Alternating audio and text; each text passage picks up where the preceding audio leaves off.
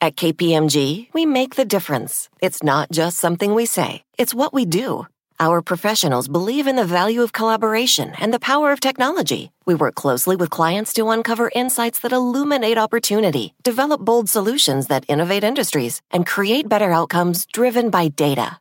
Brighter insights, bolder solutions, better outcomes. It's how our people make the difference, driving growth and value for our clients. KPMG, make the difference. March into spring with this unbeatable deal from BreezeLine. Get reliable, fiber powered 1 gig internet for $59.99 per month, plus a $150 gift card and price lock guarantee. This deal gets even better with a free modem, free installation, and free Wi Fi your way home. Safeguard your network from cyber threats and manage user access for all connected devices with this amazing offer. Act now. Terms and conditions apply. Offer expires May 6, 2024. Learn more at breezeline.com.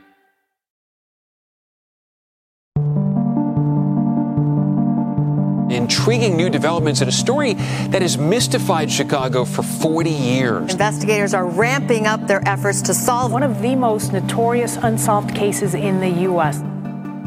In September 2022, right before we were about to publish our first story on the Tylenol murders, we got a call. There was a new development in the Tylenol case. Chicago Tribune reporters Christy Gutowski. Stacy St. Clair was one of the Tribune's reporters investigators flew to Massachusetts to interview their main suspect.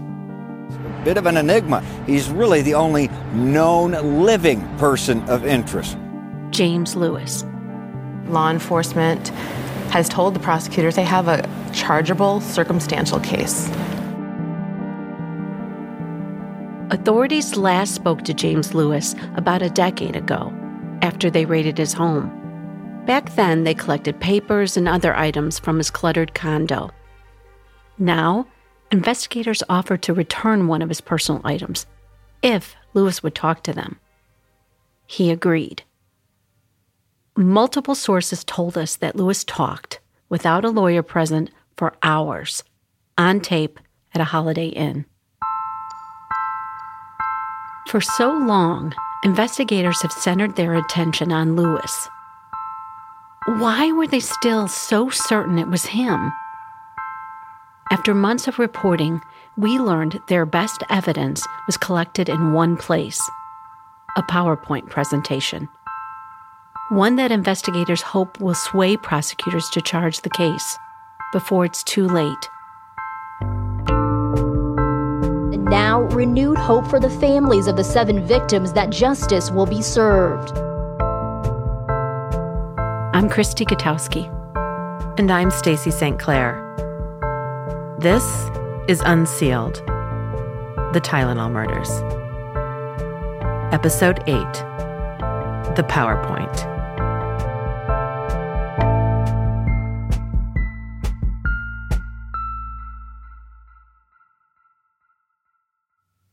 It's been 40 years since seven victims took poisoned Tylenol capsules and died unexpectedly. 40 years for their family and friends without answers to the most important questions Who did this and why? Investigators felt strongly that they had finally answered these questions and that now was the time to act. So, our law enforcement sources said there was a big parking lot that he had to walk across to get to this mall. While investigators were trying to get a prosecutor to charge Lewis, we flew to Boston to try and interview him ourselves. We headed to Cambridge, Massachusetts, where Lewis lives. Most of his regular haunts, we learned, were almost within sight of his home. Let's find that McDonald's, yeah. Let's do a lap. I have just right here. We hadn't seen a recent photo of him, so we didn't know exactly what he looked like but we knew he was in his 70s, tall, with blue eyes.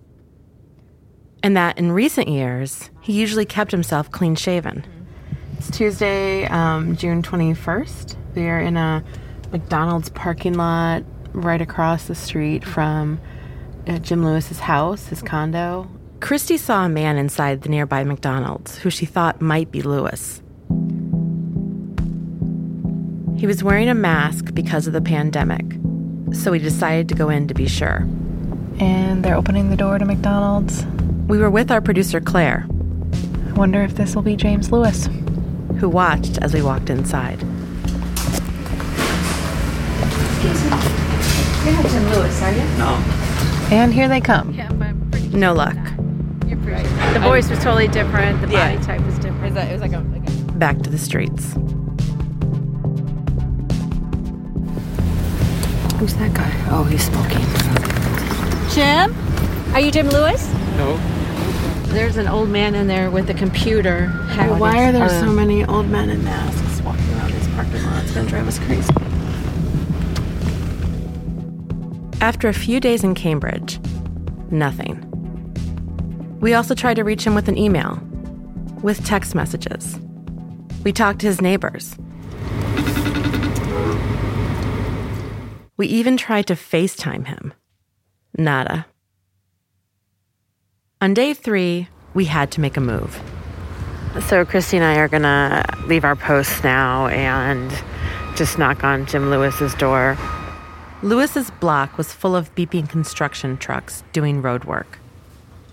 We walked up to his building, a brick structure across from a large parking lot for a shopping plaza. Should I hit it again? His condo is on the first floor, with a small cement patio surrounded by a privacy fence. We buzzed twice. No answer. Then a neighbor let us in. We walked down a carpeted, dimly lit hallway to his door. We knocked twice. Each time, we heard a high pitched beep. It seemed like a security camera taking pictures. I'm just going to leave this letter. Let's go. We left, Hopefully he'll call. and we went back to Chicago. We waited for a call or email from Lewis. Two months passed. It was now August. We were running out of time. So Christy went back to Cambridge with a photographer from the Tribune to try again. I stayed home to chase leads. Stacy. Yes. Okay. We just what found, happened? We just we just found Lewis. Mr. Lewis? That's him. Hi. Don't run. I could hurt you. I was positioned in the front of the building, and our photographer Stacey Wescott called and said this man had a full beard and kind of really gray. I wouldn't say wild hair, but it's it's a. He's, this wasn't what we pictured. He had like a keychain around his neck with a fob on it and tons of keys. I hightailed it about three blocks. I got back there, and he was stopped. And I, the minute I saw him, I knew it was him. Lewis was talking to a man sitting on a bench. When I called out his name, Lewis started to walk quickly in the opposite direction. We're not going to hurt you. Get away from me. Mr. Lewis, you used to like to talk to the Chicago Tribune. Why are, are you so quiet now? Everyone else is talking. Ty Fainer. We'd like to present our findings to you. Do you have my card? I'm Christy Gutowski. I left it for you in June. We'll just walk with you for a minute. We're not your enemy. But if you want to say anything at all, and then we'll leave you. But you used to talk to the Tribune. I did. That was a long time ago, 40 years ago. I know, 40 years. Why did you stop talking, may I ask? It just seems like you're hiding, and I don't want to. If we've got everyone else talking in our. Do I seat- look like I'm hiding? You didn't have any trouble finding me. Well, we did. We were here in June. We didn't find you, and so then we came back one more time. You do have my information if you want to reach me, right? If you ever want to say anything. I'm not going to talk with you. Okay. But then Lewis did say something. What have you done on the story about the uh, J&J's destruction of the all the evidence? Shipped them to shipped them back to their He was talking about the fact that in 1982, Johnson & Johnson, not law enforcement, tested about 10 million capsules for cyanide. burned several million capsules. Company employees discovered one tainted bottle that they turned over to authorities. Some people have questioned the decision to give Johnson & Johnson a role in the investigation. Remember, this is the same time that investigators are looking to see if there's a disgruntled employee who is behind the poisonings. But law enforcement officials we spoke to praised the company for its cooperation. We obviously haven't interviewed them. We interviewed the former chairman of McNeil, and they said that's after they tested all of the capsules, they, they burned them. But the police told, told people to flush them down the toilet, so evidence was definitely destroyed. We asked Roy Lane how much of your website was accurate about the undercover operation. He said about 50%. It was absolutely. Slow down, sir. Very carefully, 100% correct. I just don't understand how he got you to believe him, that he was trying to help you. Can you explain to us what his ruse was? Do you have any theories on who is the Tylenol killer? I think that's fairly obvious. Not to me. Who do you think it is, sir? Is there anything at all you want to say? Ladies, I hope I've not been too too rude to you, but after 40 years of this stuff, what have you what have you have you been in 40 years, what's happened to you? You've been harassed over something for 40 years you didn't have anything to do with? You once told a Tribune reporter to the day you die you'll regret writing that letter. Do you still feel that way? You're not going to answer the question, so as politely as I can, bye bye.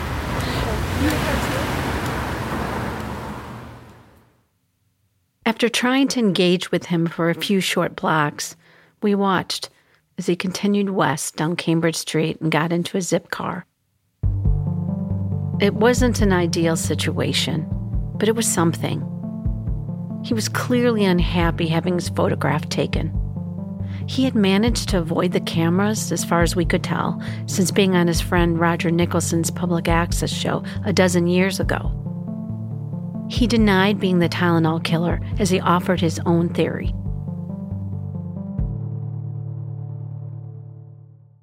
Stay connected this winter with this unbeatable deal from BreezeLine. Get reliable, fiber powered internet for just $19.99 per month with all in pricing for two years. But that's not all. Your first month is on us. This deal gets better with a free modem and installation, along with free Wi Fi your way whole home coverage. Safeguard your network from cyber threats and keep all your devices connected and secured with this amazing offer. Act now. Terms and conditions apply. Offer expires March 3rd, 2024. Learn more at breezeline.com. At KPMG, we make the difference. It's not just something we say, it's what we do. Our professionals believe in the value of collaboration and the power of technology. We work closely with clients to uncover insights that illuminate opportunity, develop bold solutions that innovate industries, and create better outcomes driven by data. Brighter insights, bolder solutions, better outcomes. It's how our people make the difference, driving growth and value for our clients. KPMG, make the difference.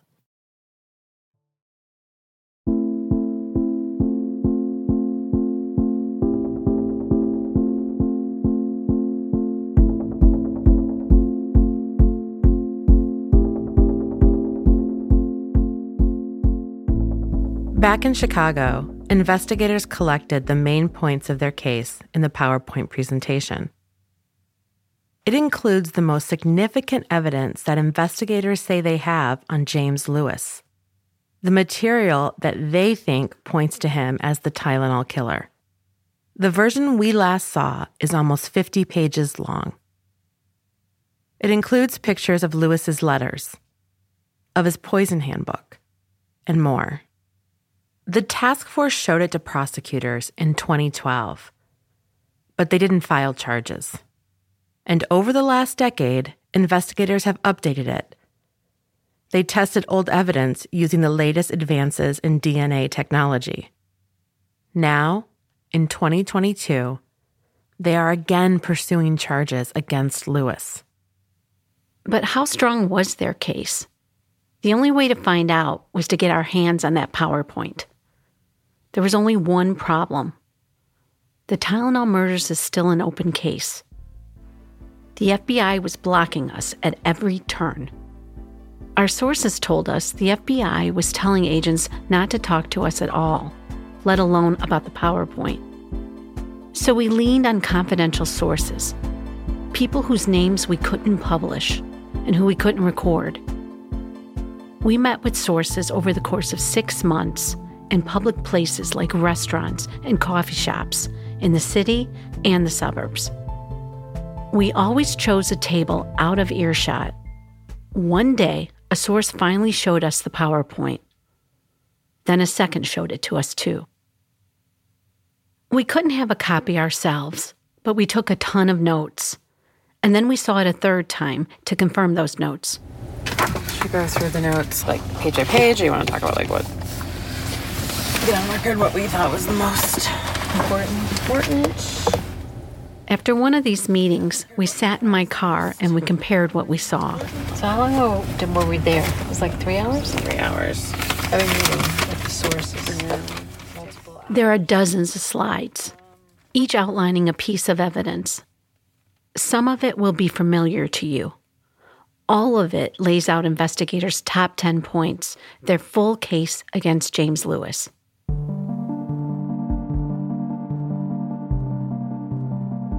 So I think I'm going to start with the letter.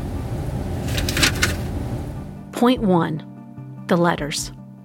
Specifically, the extortion letter and the letter to President Ronald Reagan. Investigators interpreted both as confessions.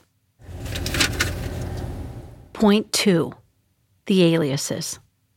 Lewis had at least a dozen or so. Court records show he also traveled under fake names.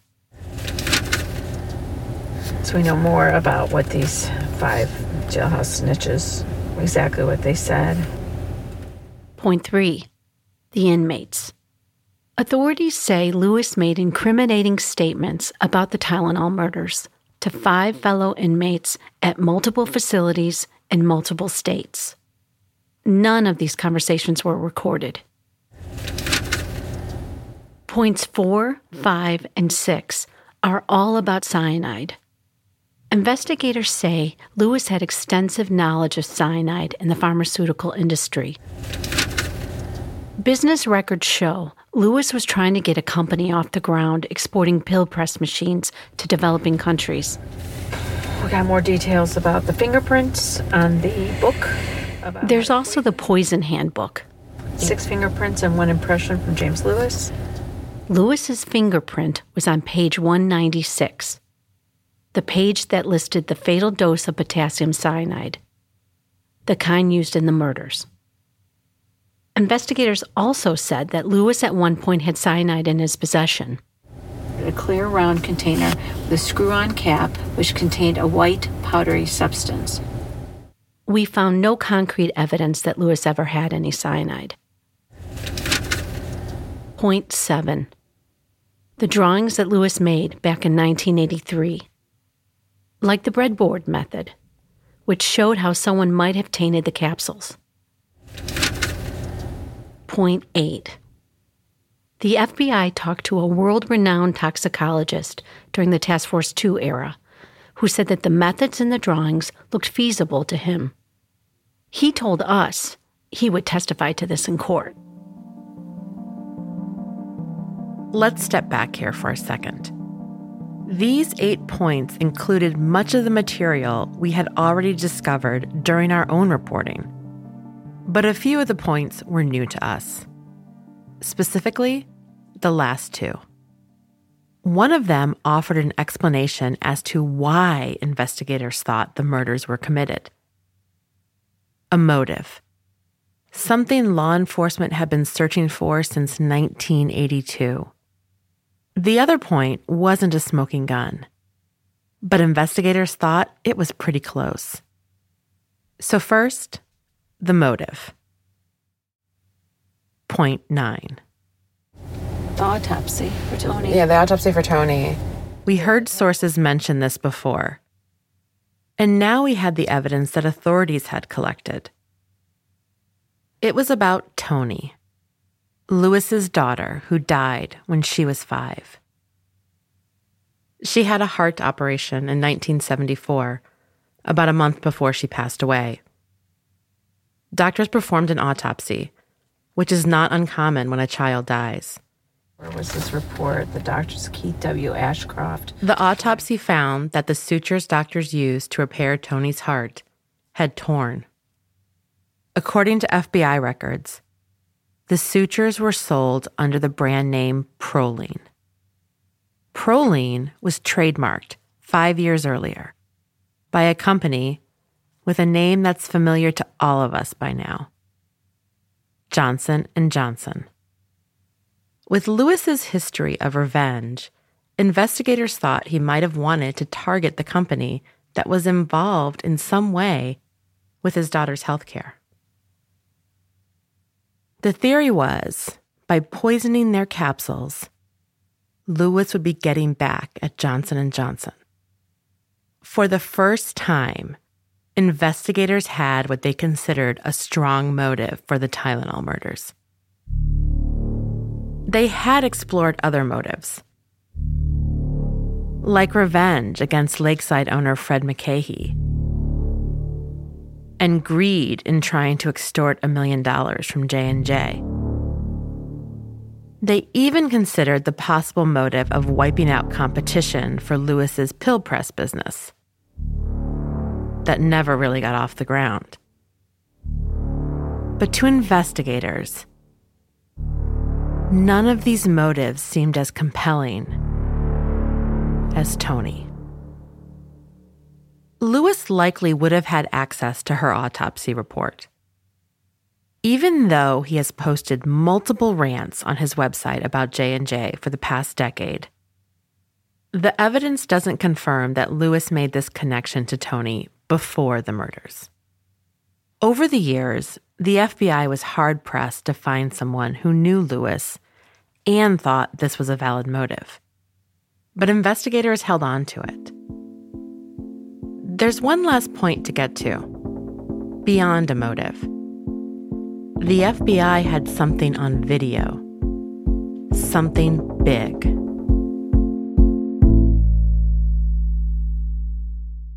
At KPMG, our people make the difference. It's not just something we say, it's what we do. Combining the power of people and technology, we uncover brighter insights, innovate bolder solutions, and create better data driven outcomes. KPMG, make the difference. Imagine you're at an exclusive party. Across the crowded room, you spot the most stunning man. You spit take your champagne. He keeps approaching, and then he says, Your red light therapy session is now complete. What just happened? You found your escape at Palm Beach Tan. Break from the chaos at a Palm Beach Tan near you and leave rejuvenated. Take time for yourself at Palm Beach Tan and take that feeling with you wherever you go.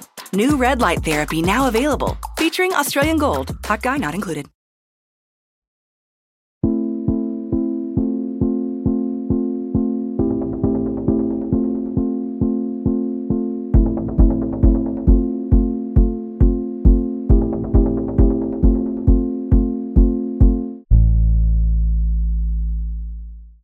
Finally, the last point.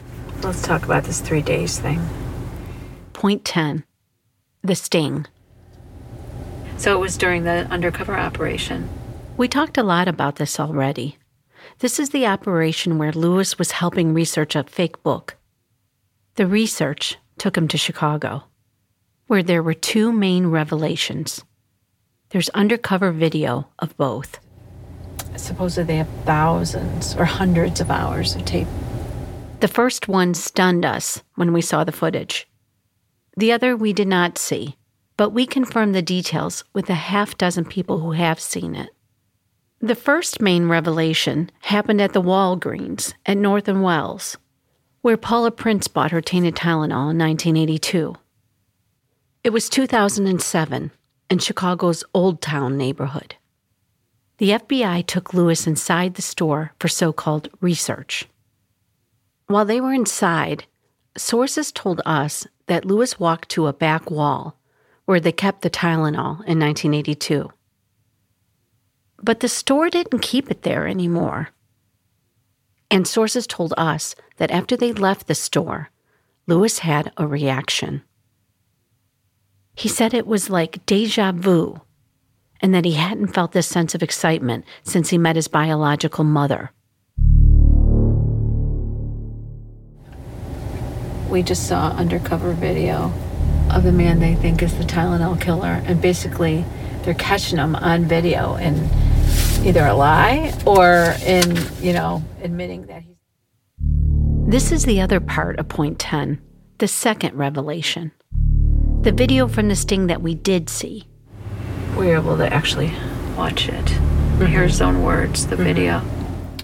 Investigators say this video is one of the most compelling pieces of evidence that they have on Lewis. That was pretty powerful.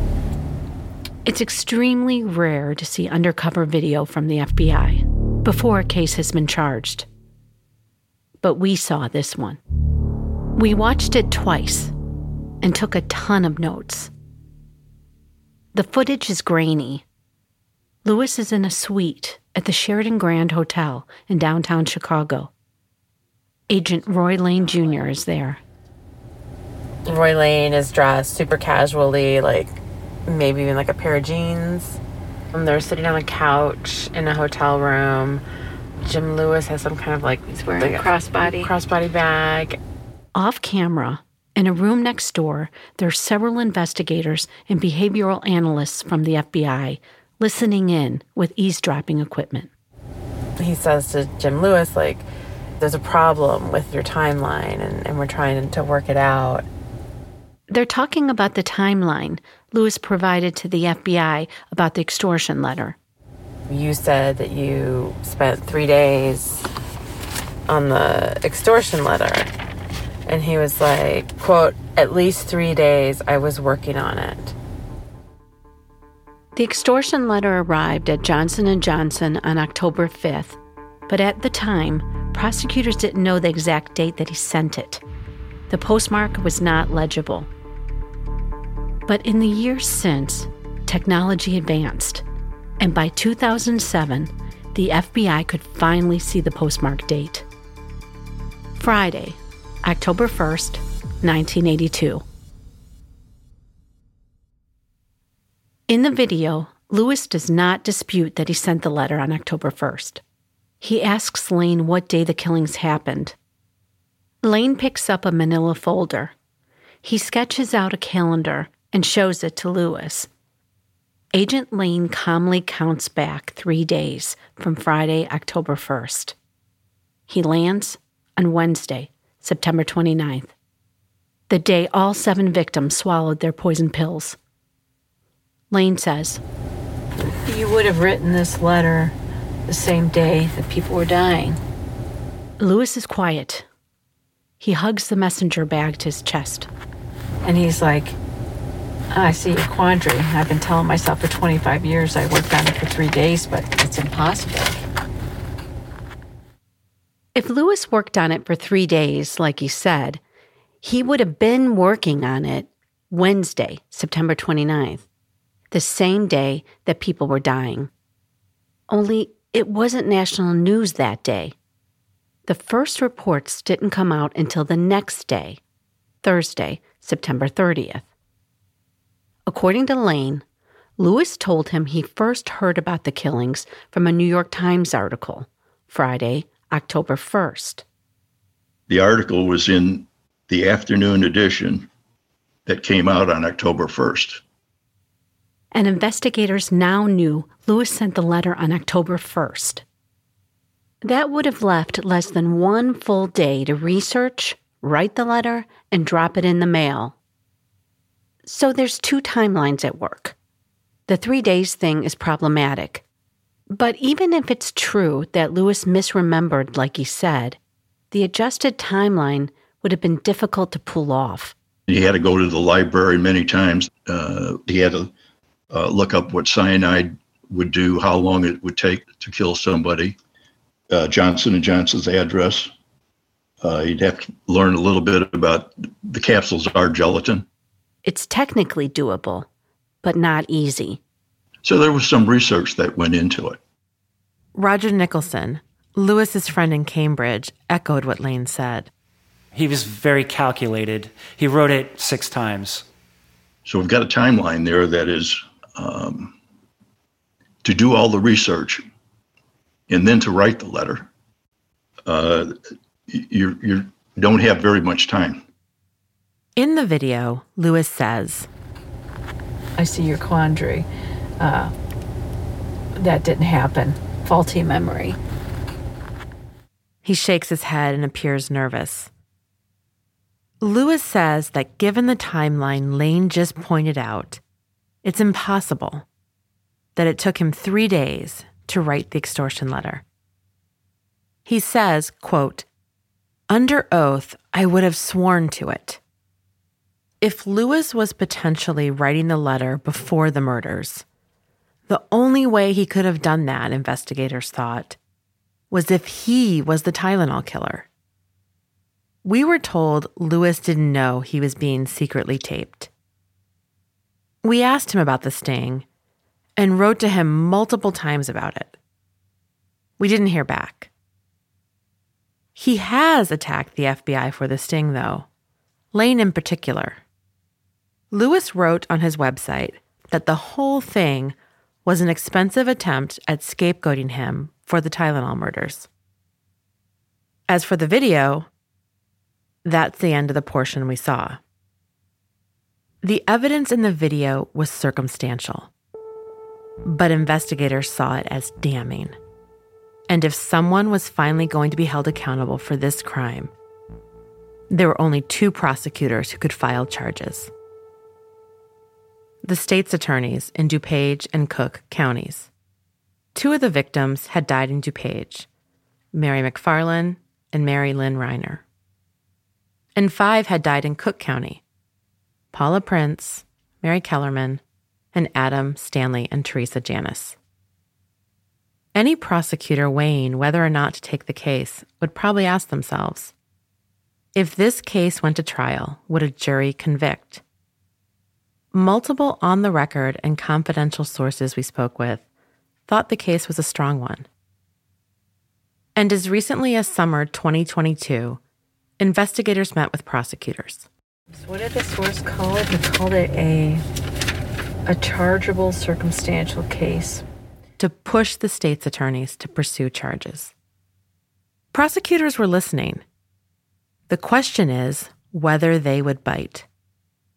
We know from the PowerPoint what investigators have on Lewis and what they don't.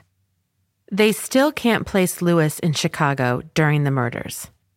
And they still have no direct physical evidence tying him to the killings. No DNA, no surveillance video, no witnesses who can place him in Chicago during the crucial dates. Plus, there's still the issue of Roger Arnold. Any defense attorney would jump on the following facts. Arnold admitted to law enforcement that he had cyanide.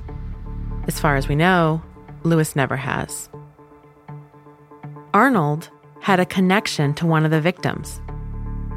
Lewis does not. And Arnold was in Chicago at the time. Investigators can't place Lewis there.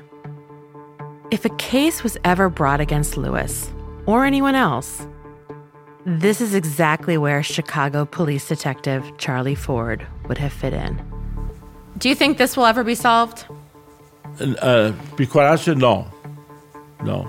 He went to his grave, still believing the killer was very likely Arnold. Well, unless you get out a Ouija board and have Arnold give a, a confession from the grave, there's no way you can uh, solve this one. In any potential case against another suspect, Ford likely would have been called as a witness for the defense to testify why he thought Arnold was the killer. But now, Ford is gone. It's almost like a football game. Uh, the clock runs out. And investigators understand that it's only a matter of time before other witnesses fall away too. You lose witnesses. You, you might have interviewed somebody 40 years ago that saw a critical piece of evidence that either is not available today because they've passed away or is enfeebled. Special Agent Robert Grant was in charge of the Chicago FBI office during the Task Force 2 era. He oversaw the team that created the PowerPoint. And now he wants something to be done before time runs out.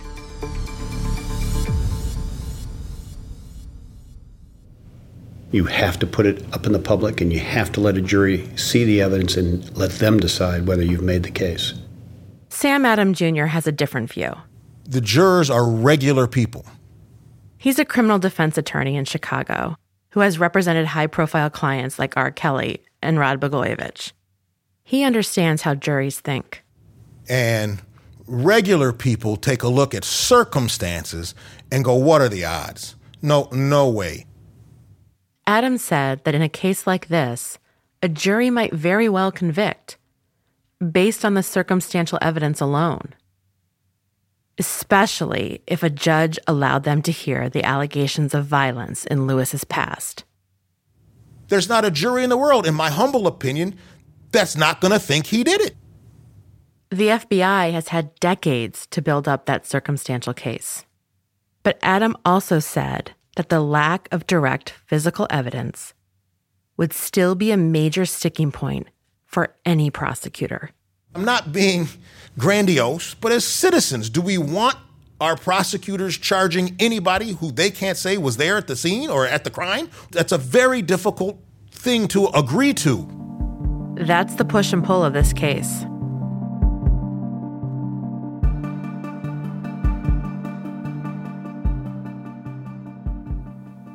The Tylenol murders investigation has been marked by swells in resources and attention. Years after the initial investigation, Roy Lane came out of retirement for the sting. Then, a few years later, investigators raided Lewis's home. A few years after that, task force members pushed their evidence in front of prosecutors. And now, in 2022, this well could be the last one with investigators interviewing 76 year old Lewis in Massachusetts. The chance to charge someone isn't now or never, but it is now or maybe never. As for the families who lost loved ones, that leaves them just about where they started 40 years ago, without a clear explanation of who did this and why. Who would think that somebody would die from just taking a pill for a headache? I'm looking for closure here. you know, I can't I can't live in fear or I choose not to. Even though some of the memories are kind of tough, I can't thank you all enough for helping me remember somebody that I needed to remember. Somebody really needs to pay for these seven deaths and for all of the pain and agony that they caused the family and friends. I would call the FBI every year on September 29th and said, Have you caught him? And inevitably, no. It comes back to something we heard from Joseph Janus, who lost two younger brothers and a sister in law in the killings. I hope before I die, I see somebody in the face who did that. His parents died tortured by not knowing who killed their sons. They almost every day they went on the cemetery. My father was, he regret to come to this country. As long as the case remains active, law enforcement can withhold a lot of its files from the public, including the victims' families. An active case can feel like a holding pattern. It's a wait and see that has been going on for 40 years. So now it's time for closure. If, as investigators have told us, this is as good as the case is going to get, and if prosecutors still won't charge it, then maybe it's time to free the case from its holding pattern. Make more of the records available it would be an ending without anyone held accountable for the deaths of these seven people. But it would be some kind of closure. And a reflection of what we've tried to do here with our own investigation to offer an end, finally, to the not knowing.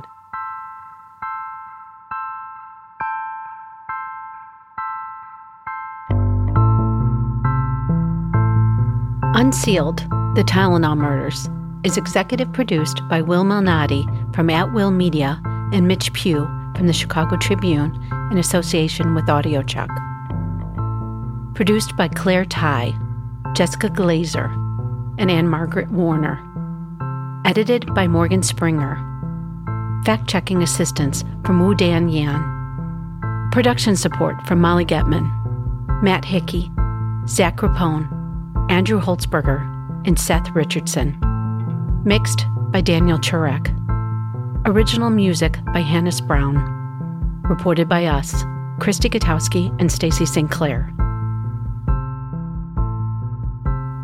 The team from At Will Media includes Jenny Barish, Greg Devins II, Rosie Guerin, Harry Huggins, Clementine Ford, Melanie McKnight, Brigand Snow, Tina Turner, Kate Walsh, Gabriella Yasik, and Alexandra Zaslow.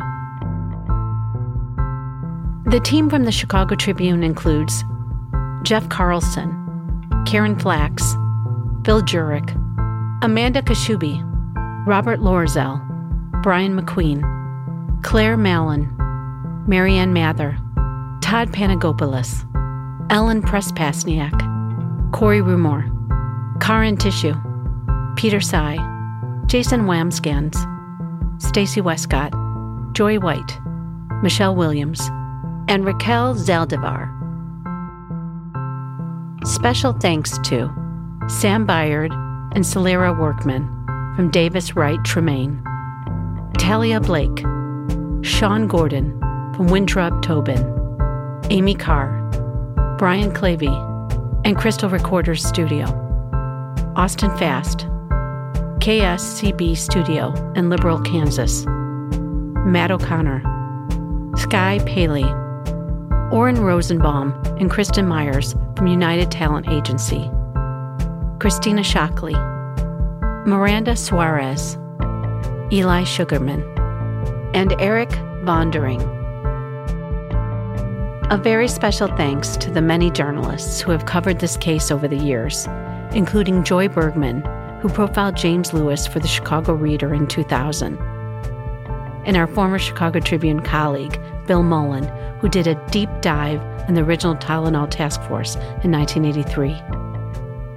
This series was produced in loving memory of our team member, Fernando Vignete, who passed away during the production of this podcast.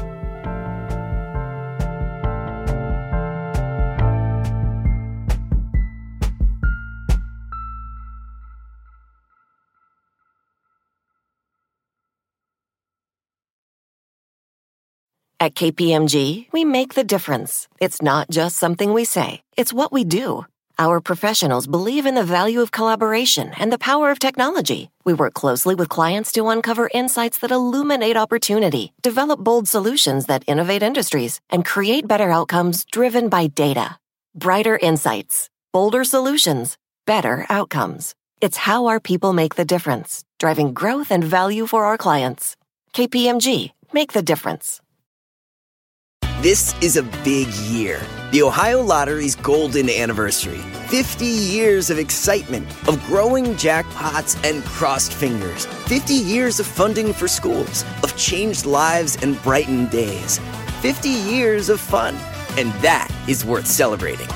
So watch for can't miss promotions, huge events, and new games that will make the Ohio Lottery's 50th year its biggest one yet. Learn more at funturns50.com.